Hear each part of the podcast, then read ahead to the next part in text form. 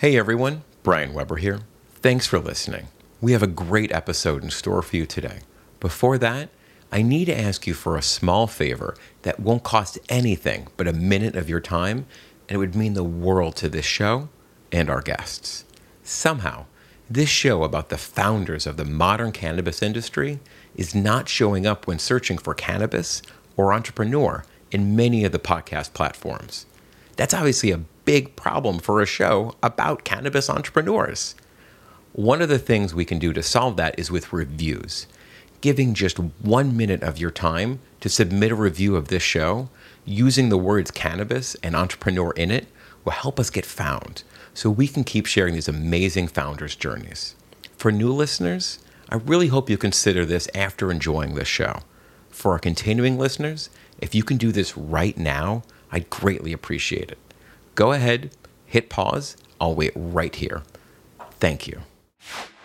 I was sitting at the table they were having lunch and they were talking about how people were you know paying for everything with bags of cash and, and i just said you know being completely obtuse to the situation i was like, why are you doing that and they're like and they all kind of looked at me like i was you know had three heads and they were like well, what do you mean i'm like well why are you paying for things in literally bags of cash and i'm like you know they're like well you can't get the money into the banking system and i went what and then I started, to, I'm like, well, how do you pay for things? You're like, well, everything's cash. And then all the lights went off in my head.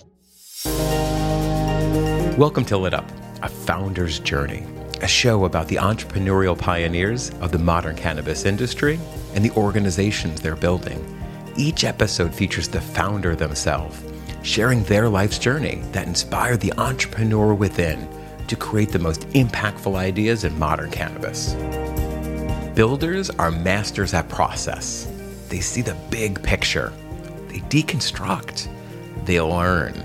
They rebuild it better. From his childhood playing with Legos to building service businesses as a young adult and a huge pivot to Wall Street building deals, Christopher Galvin loves to learn and build. A very successful career earned him an early retirement in Scottsdale at only 42 It wasn't long before Christopher got the urge to build again. He wanted to solve a big problem actual bags of cash. That was a symptom of the big problem facing legal cannabis businesses, regulators, and financial institutions. They themselves weren't sure of the rules and what solution needed to be. Christopher found his big problem to solve. He knew to lean in, to learn processes, to learn everyone's needs, to ask better questions to get better answers. That gave him and his team the foresight to anticipate and become a thought leader. Hypur was the company they built to solve those problems and is now an industry leader in cannabis compliance and payments. Please enjoy the founder's journey of Hypur founder and CEO Christopher Galvin. Just a quick note before we begin as 2020 goes, this is a minor issue, but you may notice some audio artifacts in the background. There was an issue with one of the mics that caused this. We did our best to clean it up. Christopher's story is so compelling, it'll hopefully blend into the background for you too. Thanks for listening. Enjoy. We are designed specifically to address high risk payment and banking markets. So we're a software payments company. If you look at us as a, a, def, a definition to put us in a box, it's very difficult because we operate in the software in the business, we operate in the compliance business, and we operate in the payments business. All of our products are specifically designed to address uh, the high risk category specific, uh, as, as a whole. So, and what we found is that cannabis was the most high risk category. It's a, still a federally illegal activity. And it wasn't about payments, it was about compliance and banking. So, if we could solve the compliance and banking problem, uh, we could facilitate uh, a strong, fundamentally sound, and sustainable payments program for the most high risk industry um, in in the space or any space, frankly, at this point. And and that uh, that's really how Hypur was born. And, and, you guys are on fire. You guys are getting a ton of press and, and Forbes and Benzinga and, and all over the place. And you guys are just growing so rapidly right now. I really wanted to get you on the show and and hear a founder's journey because you don't wake up and you're like, I really want to get into the compliance space. That sounds that sounds super super interesting. I really want to, yeah yeah, cannabis and compliance. This sounds. This is where my future is going to be. And there's a journey that we all come through to get there, and a lot of those beliefs and a lot of those fundamentals start from from when we were kids. So, I want to roll back before we get into it. And I have so many questions for for you on what you guys do. Um, but let's start with all the founders' journeys we do and talk about your your parents and, and where you grew up and, and what that was like. Yeah, I, I uh, was born and raised in Cincinnati, Ohio. Okay. I'm the baby of five children. I three boys and two girls. Um, and you were the Irish, youngest. German, and Catholic. Yes, I was the youngest. Okay. Uh, by seven years. Um, we, uh, you know, we were we grew up like pretty much everybody. You know, we lived in a great neighborhood, and I played all day in the summer, and went to Catholic grade school and played sports. I played everything, and I love sports. Um, What's your? Were you uh, were you a baseball kid? Baseball, football. Yeah, yeah, those were my two favorite. I played basketball, wrestled, ran track, um, but uh, baseball and football are my favorite. What did your um, What did your parents do for a living? My father was a pipe fitter and my mother was a was a stay at home mom. Gotcha. Okay, so she was the she was the homemaker, and was your dad? Did he run his own business? No, no. He uh, he was a pipe fitter. He worked for someone. My mother, I get my entrepreneurial spirit, my strength from my mom. Okay. Uh, my mom is a brilliant, brilliant woman and strongest person I've ever met in my life. Uh, Raising five kids, right? Yeah, she's she's our rock. She's always been our rock. Um, my mom and dad were divorced when I was four, so mm-hmm. she uh, she she's she's an extraordinary woman. Wow! So she raised all five of you guys. Well, my sisters were out of the house, and my brothers were a little older. That's right. You said you were seven years younger, right? Yeah. So my brother Tim was eleven. I was four. So you know, but she definitely brought the boys up. Wow! Wow! You owe a lot to her, I guess, for that. I owe her everything. That's that's awesome. Um, so you're in sports. That's a big focus of, of your youth. Um, what did you focus on, you know, during high school, and where'd you go off to university at? I didn't go to university. I started my first company when I was 18 years old. Wow. Okay, um, so you had that entrepreneurial bug. Yeah, I, I've always loved business. Um, you know, I was reading the Wall Street Journal when I was 16 years old. So business and finance were always things that were of interest to me. What and, what perked some of that interest right there? And you said your mom was a, a nurturing element for that as well. But like, what were some of the um, influences that you had as a as a kid then?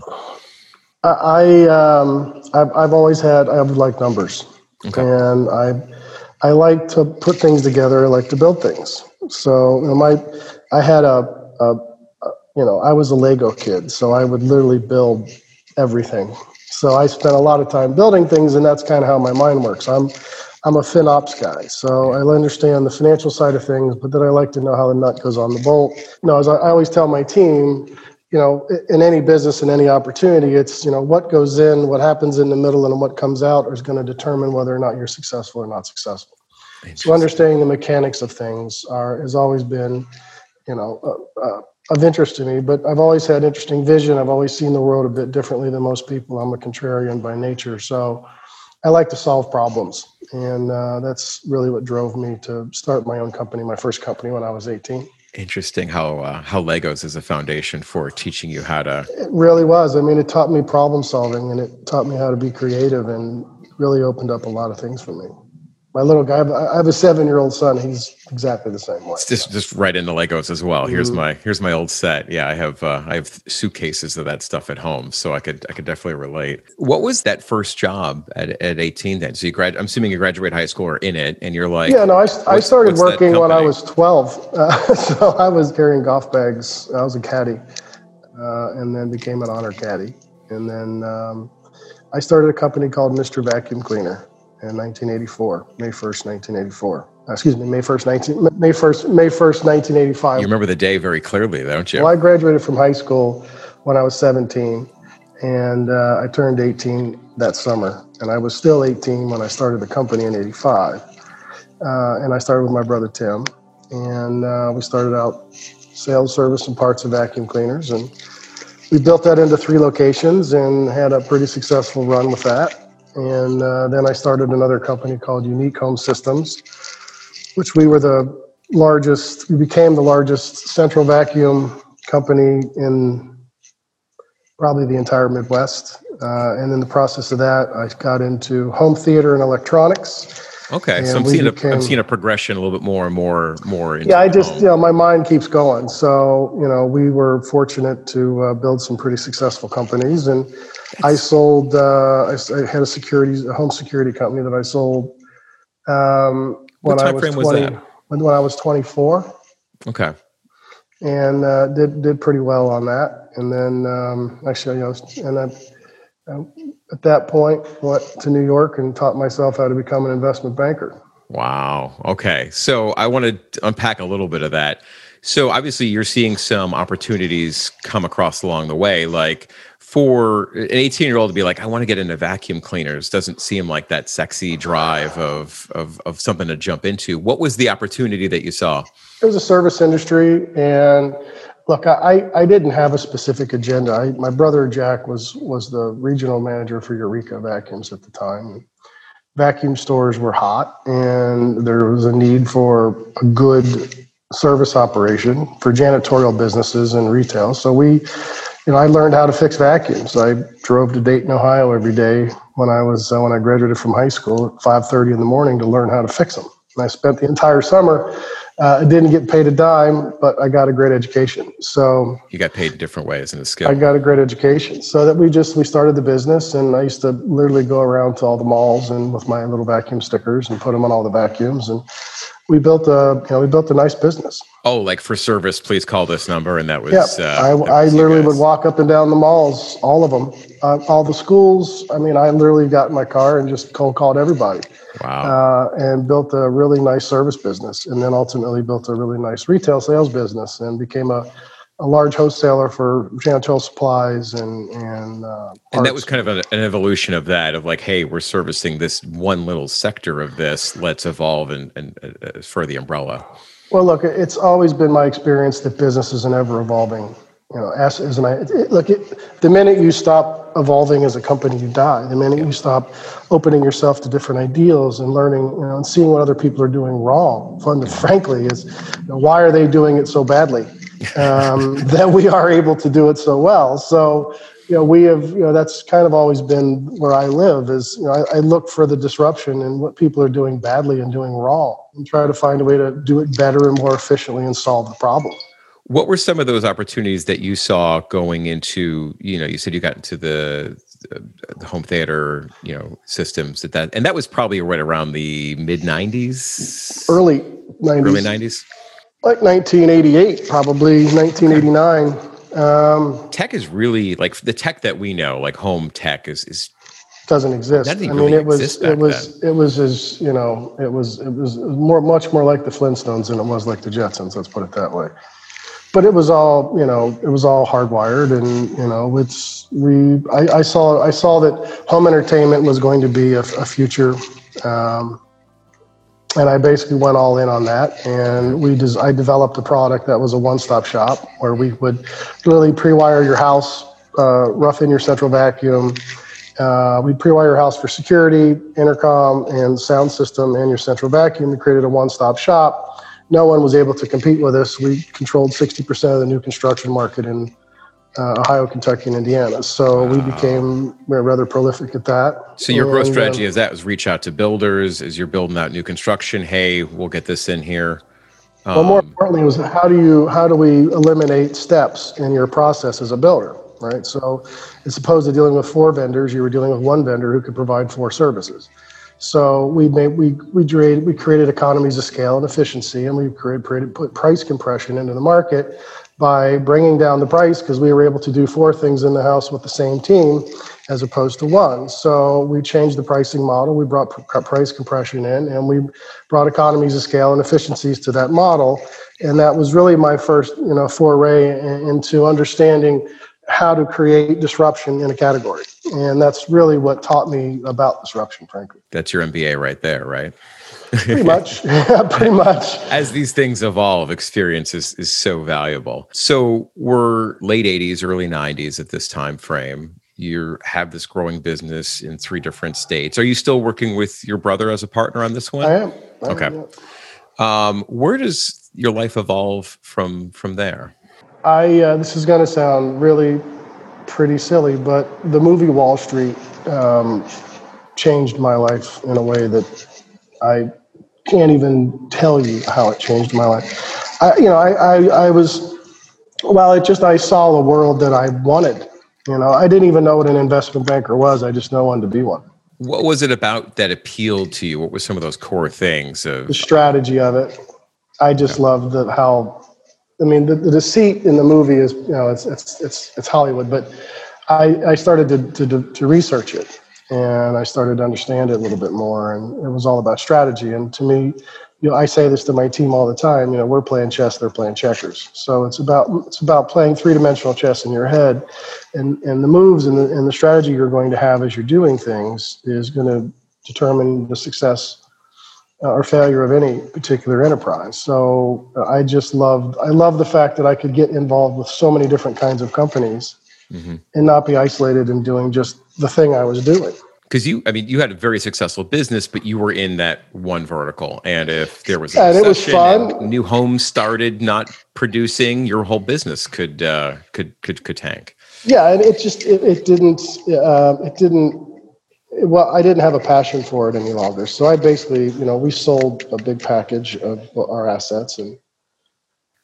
i did okay and uh, went to new york and kind of taught myself finance. So you're just like this was a huge pivot for you. So you packed oh, up. A, it was like it was like being dropped out of an airplane onto Mars, and you know I didn't speak the language, I didn't know anybody, and it was just it was the most exciting time in my life because I was learning things that I never thought I was ever going to learn. I, I just started trying to figure out how the game was played. You know, I, really out. I started going to pitches. So in New York back then, they would have these IRPR companies, investor relations, public relations companies, that would hold forums, and they would bring, you know, a dozen or two dozen companies up, and they would pitch uh, their companies, and then there would be there'd be bankers and fund managers, and this is before hedge funds were as pervasive as they became. Yeah. So this is like an early version of Shark Tank. Is like here's your pitch. Well, deck. it's it's it's yeah, but you've got a room, and what they're doing. These are all public companies, so you know, they're microcap, small cap, and NASDAQ and New York Stock Exchange companies. And what they're trying to do is they're trying to get people to be in, to, interested in buying their stock. So yeah. they're looking for stakeholders. And they're looking for to increase the value of their stock by presenting their wares to, you know, the market, the industry. Understood now. To understand this was 92, so we didn't have any of the electronic mediums that we have now. So, you know, it was still very interpersonal and it was still much a cattle call. So I, I started to go to all those and I just started listening. okay. And they were open, they were open to the, the yeah, open forums. Well, you had to pay, you know, a fee to get in. And I mean, I, I made some money, so it wasn't as if I was, you know, destitute by any stretch, yeah. but, um, and I just started to try to learn it gotcha. and I taught myself. So you were living in New York, like where'd you set up shop? Like, did you find a cheap place to live, or? Yeah, I was. I found a. I found a, nice place in Chelsea, and gotcha. Know, it was, okay. It was. uh It was great. You know, what was I, the? I, um Were you working then, or did you have? A, I was. No, I, I was. No, I was. You're just. You're like that's your. That's your education. My, right my work was I was going to learn how to do this, okay. and I gave myself a year and a budget, and said, you know, if I can if I can make it here a year and I can turn this this what I have into more, then I'll uh, I can do this. And that's so, a good. That's the best investment you could ever make. Is in. Uh, it was, and I got really close to losing it all. So it was. Uh, I was I was on the precipice of uh, being broke because I was making a lot of bad decisions because I was I just I was being I wasn't being patient. Okay. So like but, your anxiousness to because you like always have popped from one thing to another to another and it was this evolution yeah. and was it hard for you to pause and switch to education mode that year? Yeah, because you have to really humble yourself. And, you know, I came from a place where I was a pretty successful, you know, business guy at a young age and I had to change my thought process and I had to humble myself a lot. Yeah. and remove the arrogance um, and just shut up and listen. And it took me a minute to figure that out. And then I met some interesting people, and I had a couple guys show me a few things, and and I started to get it. And then once I got it, I got it. Gotcha. And um, That's a know, very valuable lesson to learn. Even you know, at 24, is still a very young age. It was hard. It was very. It was hard to do. It was very humbling and very. You know, it was. It was. It was. It was infuriating in some ways because you know you think you're really smart and then you go and you realize you don't know anything. and then it's uh, like, okay, wait, a minute, I don't know anything. I need to shut up and just listen here. The, that lesson, I'm sure, has saved you. You know, a hundred or made you a hundred x what you may have lost in in that year, if, if probably not more. So, it certainly, it certainly was an interesting ride, but it turned out okay. when did things pivot for you at, at that point? So you said you, I mean, if you want to share some some of those stories, but like you were there for about a year and you know learning. Um, when did things start to to change for you? I, uh, you know, I, I kind of just started running my own money. So Okay. I was doing my own deals, and then I was, I started, I figured out that uh, the reverse merger business was going to be an interesting business, Okay. and uh, that was, I was on this, I was in the city for probably three years, and I'd done okay. Okay. Uh, I was, uh, I was making more than I was losing. Let's put it that way. But um, that sounds okay. yeah, uh, but I wasn't. I mean, I wasn't setting any records, but I was doing okay. And um, but I, you know, I was looking for the thing that was going to really be my the th- my driving force and what I was really going to become really good at. And excuse me, it became capital markets. It became financing into public companies and taking companies public. So. Okay.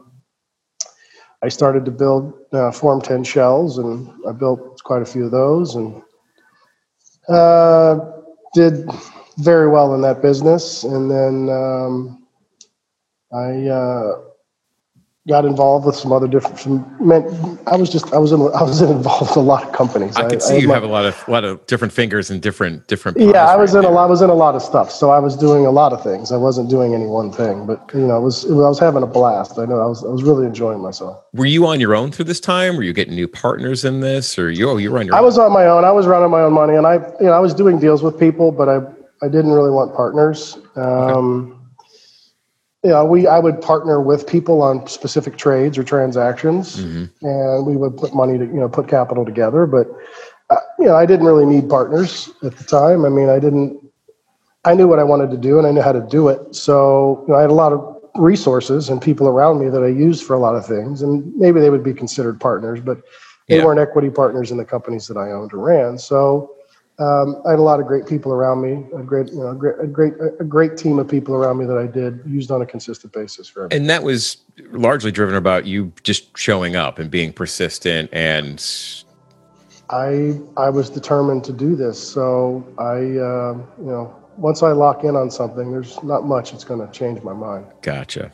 How did you start getting acceptance within that community of like just learning how to do the deals, learning how to li- the lingo, learning The how to only way you network, showing that you're serious? The only way you get accepted into financial markets is to make money. Okay. It's not friends. You're not making friends there. Yeah. Um, you have acquaintances, you have people you like, you have drinks and drink and dinner with. But you know, it, it, as uh, as a friend of mine, as a guy that I know once told me, because it's not how much I make, is how much did you lose. okay. So uh, you know, that's that was the the nature of the business, and it was a highly competitive world. Um, you never told anybody what you were doing or what you were thinking, because the minute you did, they were started doing it and thinking it. So. And if, if you were making money at it, they were going to try to make money at it and try to take whatever you were doing away from you. So it wasn't personal. I yeah. never took it that way. It was just, it was a highly competitive world. And either you could play there or you couldn't.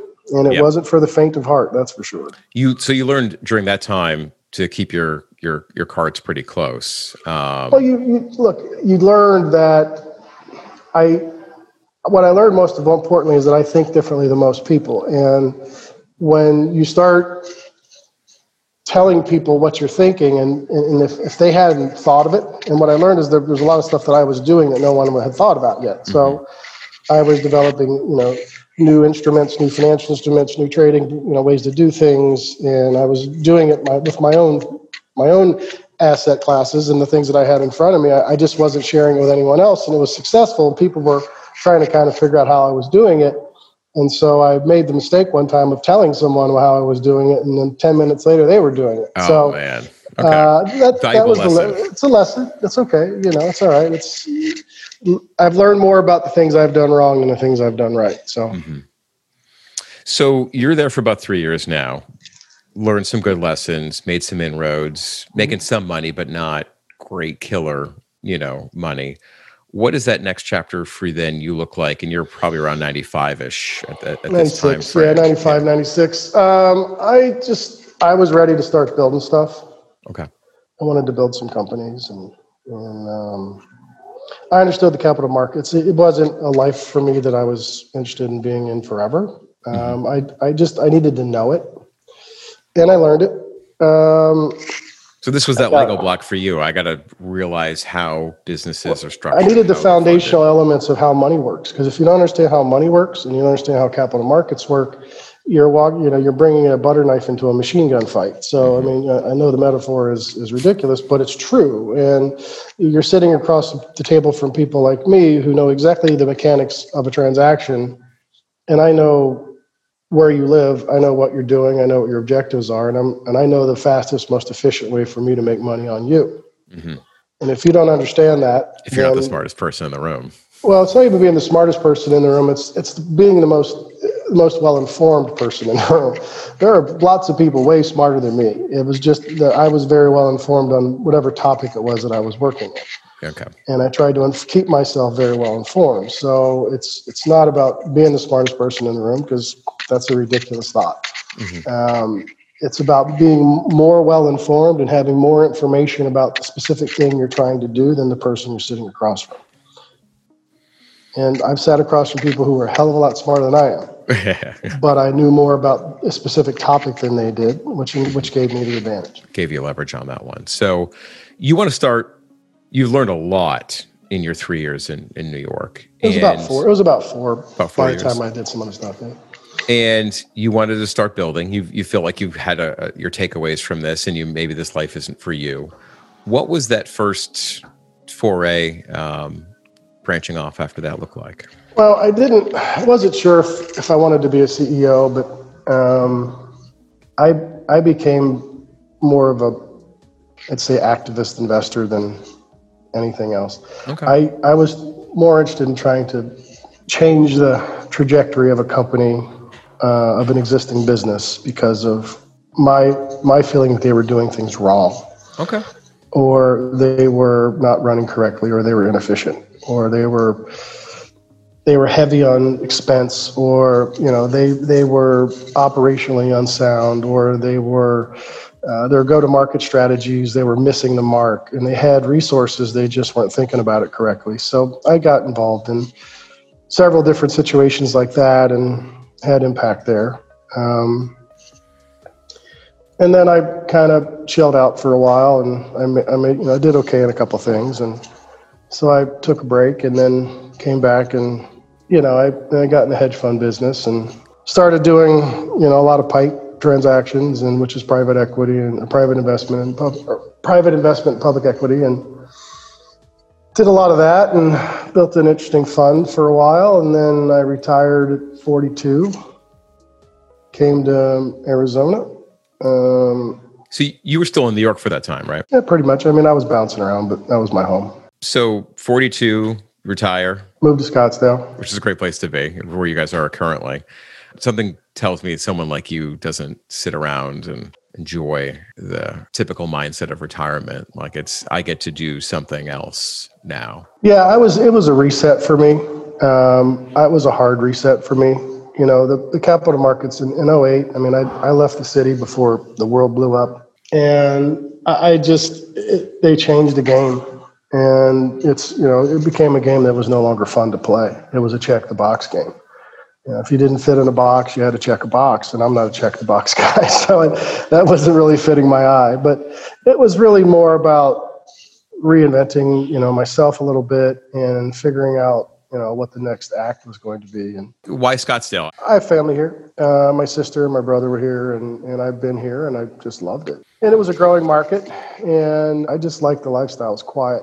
And after being in the city and working 20 hours a day for you know almost 20 years, it was um, it was a it was a nice nice break. I, I, needed to I needed to sleep for about six months. So you're there for a bit. You're re- you're rested, relaxed. When does that itch to do something next start? I lasted start about coming a year. Okay.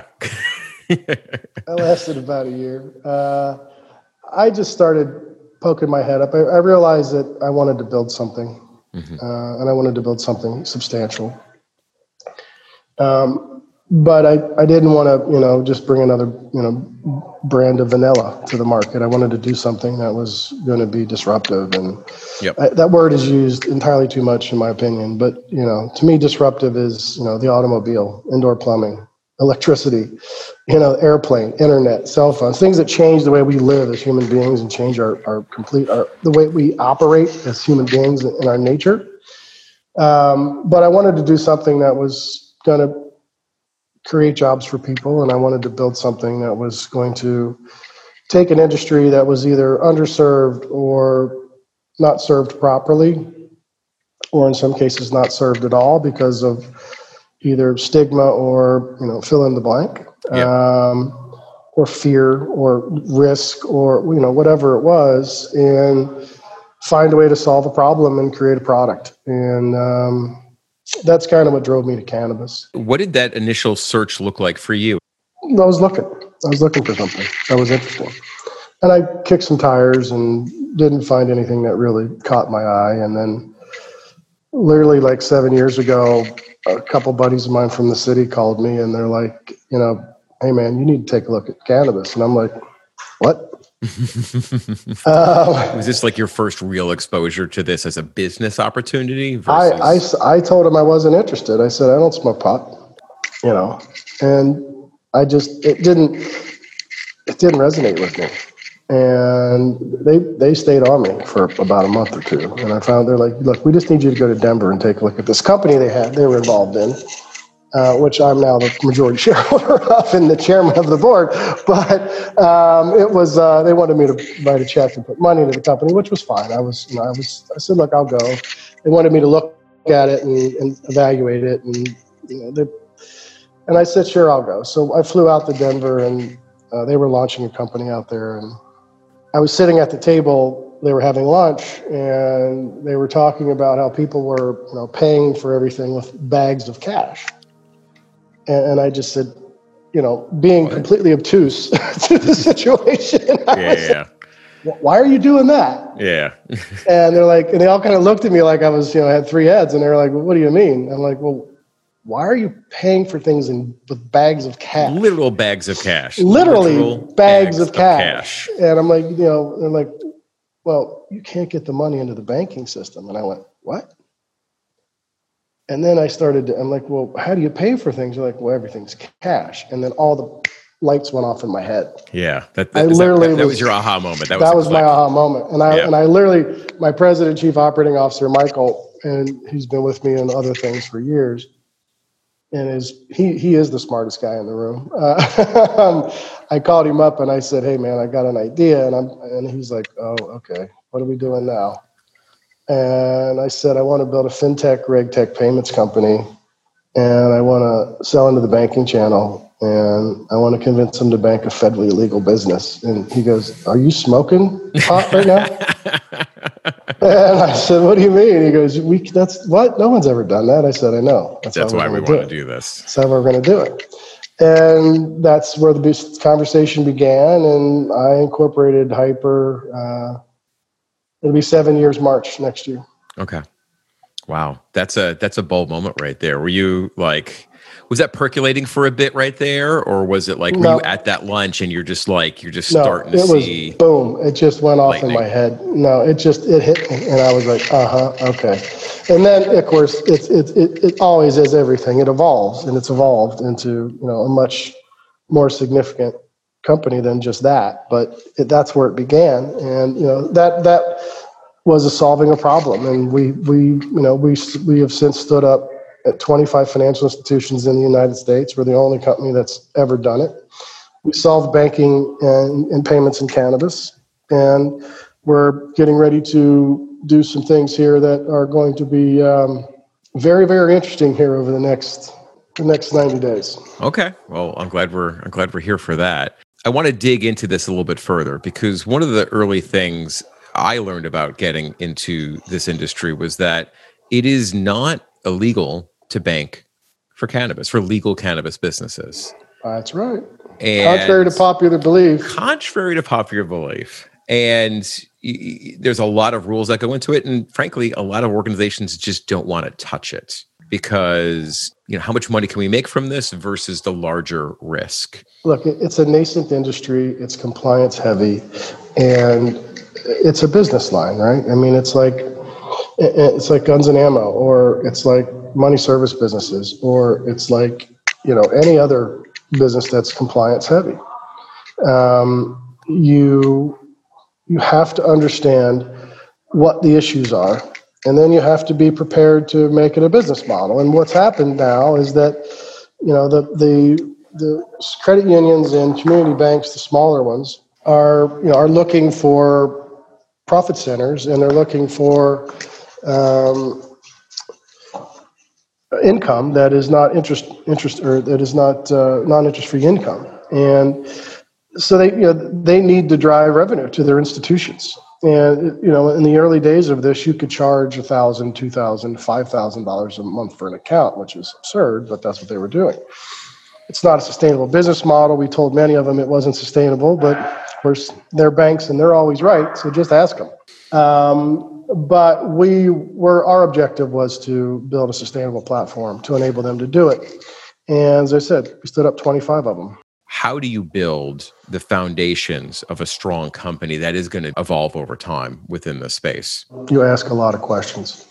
Look, I mean, I, would be frank with you. We we didn't know all the answers. We didn't know any of the answers. We knew we knew what we wanted to do, and we got you know we we sat down with the FDIC and we sat down with institutions and we said, look, you know, what do you guys need? What do you want? What will enable you to feel comfortable with this? And we did that for about six months. And what we found, found was is that nobody knew the answer to the question. Um, is that, you know, they were just like, we don't know. You know, the Cole memorandum was, you know, some guidance, but really nothing. Um, and so we just, you know, we just we dug under, we just got under the hood and we started figuring it out. And we, and we, I remember sitting with my team one day and we were small. We were like four or five of us, I think. And I said, you know, guys, we're going to stop asking and we're going to start telling them. I dig it. Uh, we're going to not, we're to stop asking them what to do and we're going to start telling them how to do it.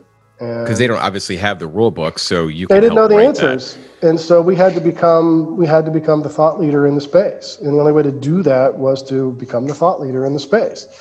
So what we learned through our conversations with uh, the regulatory bodies and everyone else is it was really come it came down to two or three really cr- critical ideas or critical data points, which was one, chain of cash custody. How does the money move? Two, know your customer's customer.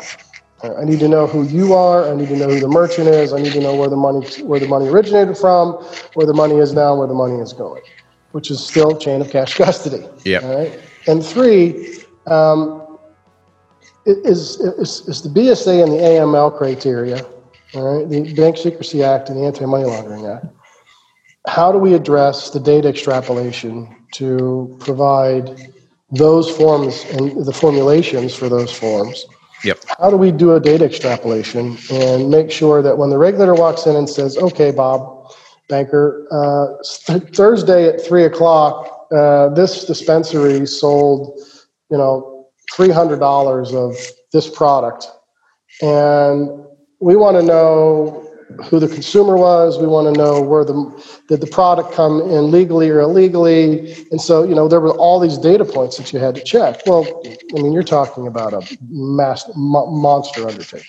Yeah, that's a tremendous amount of data to even get that in before they come. Well, in. we started to distill it down and build software that would start checking those boxes. Okay. And then, you know, look, we were we were a brand new software company selling into banks and had never had a bank run our software. If you want to talk about a sales cycle, um, can you say, you know, 35 years of sales cycle? I'm being facetious, but Ooh. our first sales cycle was 18 months. But one, because, you know, every bank wants a reference, nobody wants to be first. Well, we found one. Okay. After and, how many doors were knocked on there?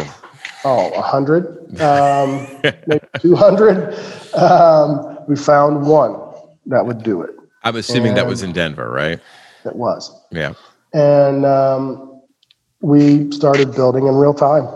Okay. I mean, we were literally developing product in real time, and we were learning on the job. Were they an alpha partner, being like, "Listen, you guys, let's evolve together." As far as this goes, uh, yeah, I'd say they were probably even alpha partner might be even too late. Um, yeah, they were certainly an alpha partner. They uh, look, they they wanted to become a dominant player. They were a very small FI. Um, they didn't have the, the resources or bandwidth to do the things they wanted to do. Mm. Um, and but you know, look, we we did a lot of great things together, and we learned a lot together. And they really, you know, helped. They opened our eyes to more importantly what not to do. What were some of those? Well, actually, yeah. I mean, not to dev on that too long, but what were some of those those those misses that you guys had while you were were deving this out? I mean, it's you know, one thing you learn with the regulatory bodies is too much information is still too much information, because if you're if you're pulling a lot of data, you better have a reason for it. Because with financial institutions, you're dealing with personal information and you're dealing, you know, with business information. So when you start providing, you know, reams of data to regulatory bodies, the first thing they're going to do is, okay, what are you going to do with that? You can't just start sending them phone books and being like, what is all the point of this? Right. And so we were like, okay, so we need to just build this. I mean, we went through, I don't know how many iterations. I mean, we're on, you know, version 14.2 or 14.4 at this point. I mean, okay. it's been a, you know, but fundamentally, we got critical mass two and a half years ago, and we stood up 15 institutions in a year. Okay.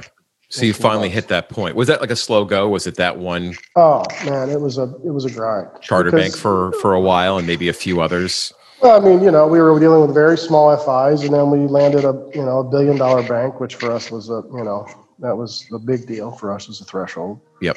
And then we landed, you know, our largest FI is a twelve and a half billion dollar FI. So they're still not big banks, but you know they're they're real banks. And gotcha they uh, they run their programs, and now we're kind of distilling that down, and we're getting rid of a, a lot of those um, institutions because this is going to become a national platform now. Yeah. So, you know, we're going to use half a dozen uh, banks that are completely buttoned up and do it by the numbers, and mm-hmm. then they're going to take on the majority of the cannabis accounts in, in, across the United States.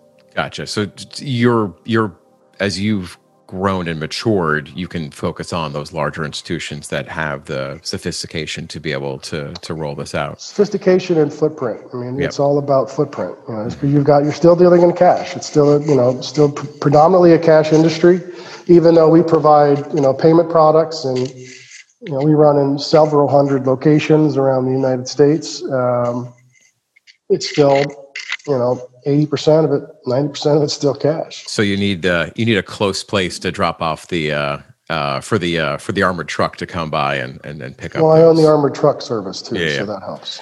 Yeah, that's actually one thing I wanted to. I want to get a lot more deep into this, but I did see in, in 2018 was it the the Blue Line Protection Group. Uh-huh.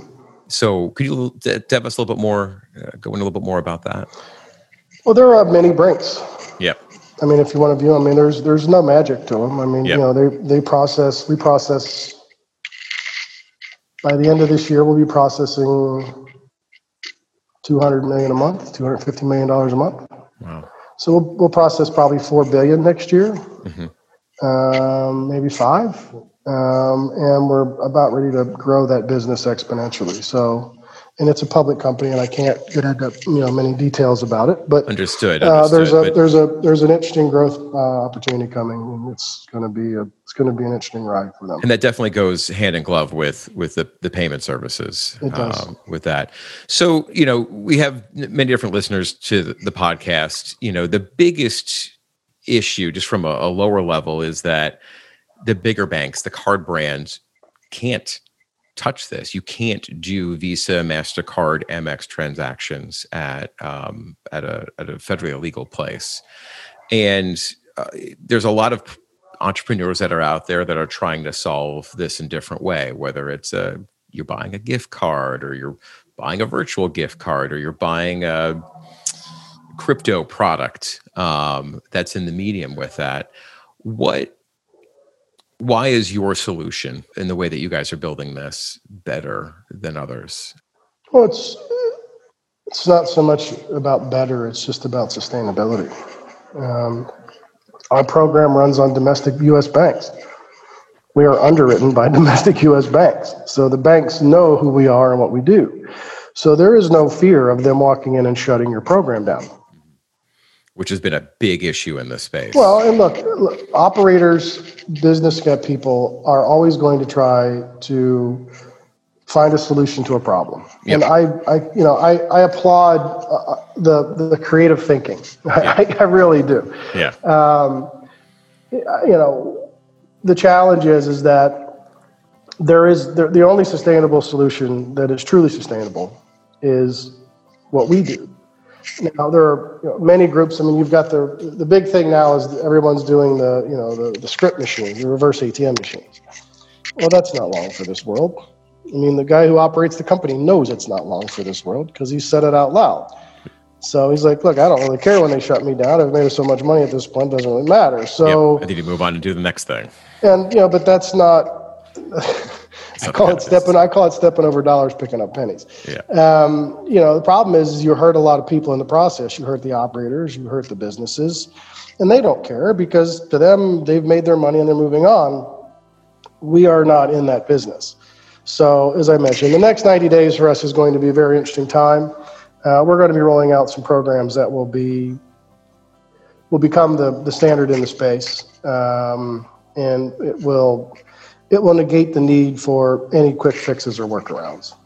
It's going to change fundamentally how things are done here in, in the cannabis space. You know, just from a user perspective and from also a banking perspective, right now your business model is you sell the you know you have your your charter banks use the compliance tracking software from a user perspective um, you know if i'm a consumer and i'm going in to a dispensary um, and you have great examples on the website but real quick just what does that look like for me as a as a consumer walking into a dispensary and they've partnered with Hypur or if it's a website or a delivery service, because you do partner with the whole gamut of the ecosystems and how people can touch mm-hmm. um, these products. What does that What does that look like from just a, a, quick level?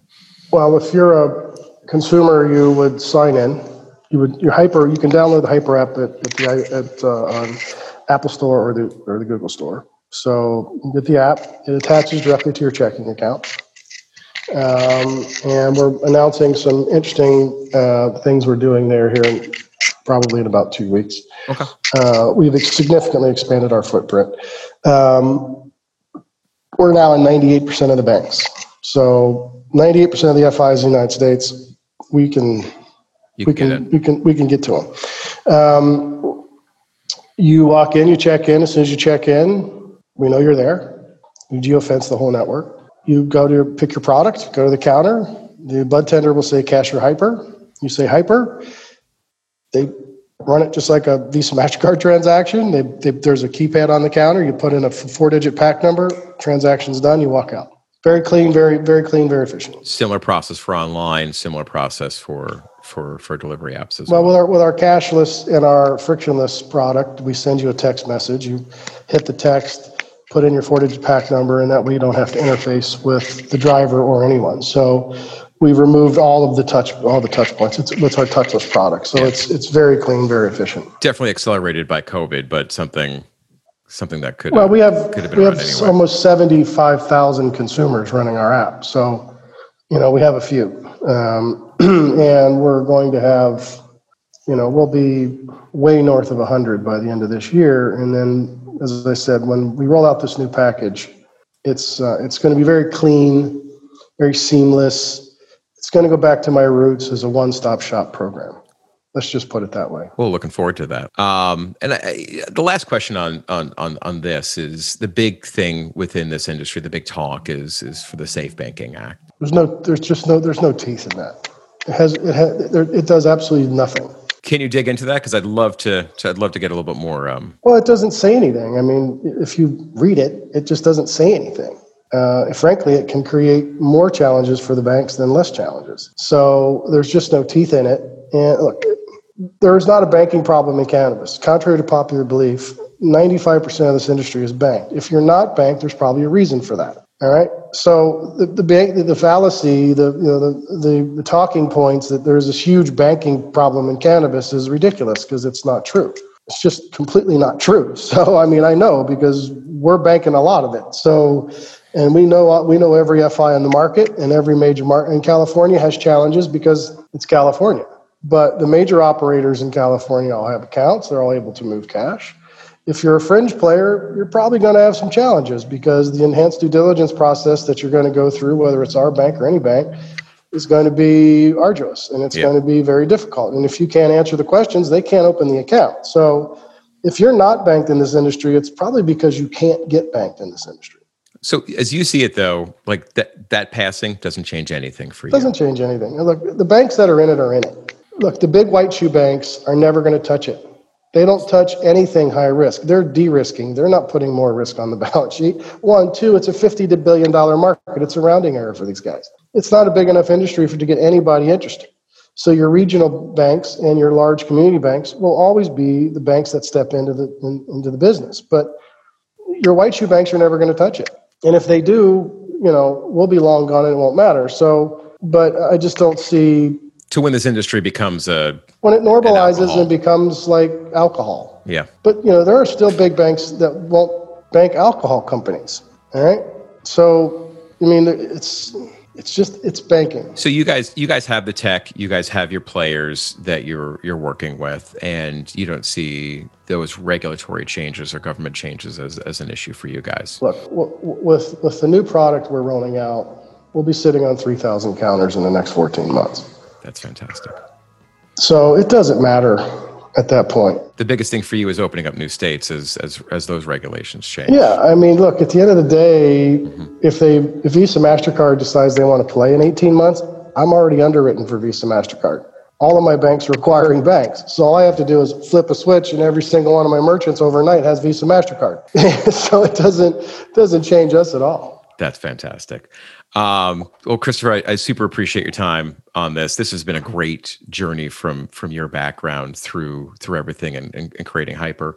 Um, one area that we didn't touch on, I do want to touch on rather quickly before I get to some of the closing questions, is you are a founder and managing director of Hypur Ventures and, and Hypur Ventures too. Mm-hmm. Uh, could you give us a, a quick summary of what that looks like? Uh, Hypur Ventures One um, was a, a, foray into trying to understand how to price the market and invest in the market. Uh, we it was mostly our own money, and we had a few partners. Uh, we had 1.9 portfolio companies. I think we have five left. Hypur uh, Ventures Two was a fund that uh, we were going to launch, and we have launched. But frankly, I I had to pick a, I, you know, as the old saying is you can't ride two horses with one ass, as one of my friends used to say. Um, so I had to pick a horse, and Hypur became the horse. So I basically just parked Hypur Ventures 2 for right now. Gotcha. So you weren't going to do a, a, Jack Dorsey thing and, and, try to, or an Elon Musk thing and try to run everything. Just focus on focus on yeah, your winning no, horse. Well, we we've got we've got an opportunity to do something really strong here. So I'm going to stay focused on this. And look, I, finance, corporate finance, running funds, and investing capital is what I've done my whole life. So it's not it's not real challenging for me to do that. It's it's more mundane than it is anything.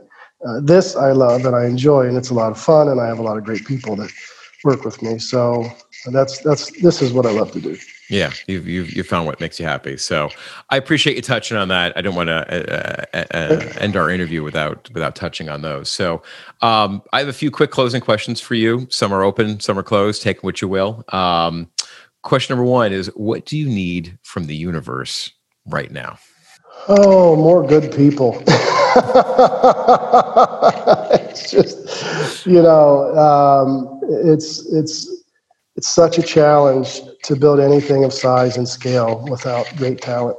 Mm-hmm. Uh, it takes great talent, and it's just you know if I could find more great people That would the universe could bless me with that. I would be a very happy man. Okay. Well, uh, any uh, if anybody's listening who's looking for employment, what are your uh, what are your current hot needs as of uh, September 2020? Uh, you know, I'm looking everywhere for everybody all the time. I'm, we're in the talent business. I'm in the talent business. I'm in the smart people business. So I want to collect as many smart people as I can. I like it. Surround myself with a lot of really smart people. I'm not that smart, so I need all the help I can get. So I need, you know, that's what the universe can bring us is more great people. Dig it. Uh, what are cannabis or or non cannabis founders that have inspired you? Maybe uh, one or two names of people that you've you've looked up to as, as founders throughout the uh, throughout the years.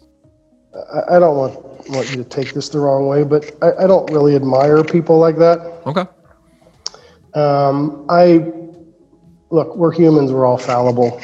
None of us are impervious to mistakes or doing things badly or wrong. Mm-hmm. Um, I, I, think I've taken a lot from a lot of people. Okay. I've learned, I really follow how people do things badly and how they make mistakes. Okay. Um, management styles are, every company has its own culture, has its own personality, its own ecosystem. No one company is the same as the next. So you can't apply other people's standards or methods to the environment that you're in. You can learn from them. You can listen to maybe see some of the things they did or didn't do. But I don't really admire people or put them on pedestals. Nobody idolized for you. No. Okay. Actually, I'll say one person I do like a lot is Elon Musk. I love the way he thinks. He's, in my opinion, he's our generation's Howard Hughes. Uh, I think he's, I think he's a genius. He's brilliant. What about? I don't want to put words in your mouth, but like just the, from the reference that you said that he's just such a f- leaps and bounds ahead forward thinker. I think I think Elon is a genius. I just think he is a. Uh, I think he's a visionary. He's a once in a lifetime talent. I think he just sees the world in a whole different way than anybody else. And as I said, I think he's our generation's Howard Hughes.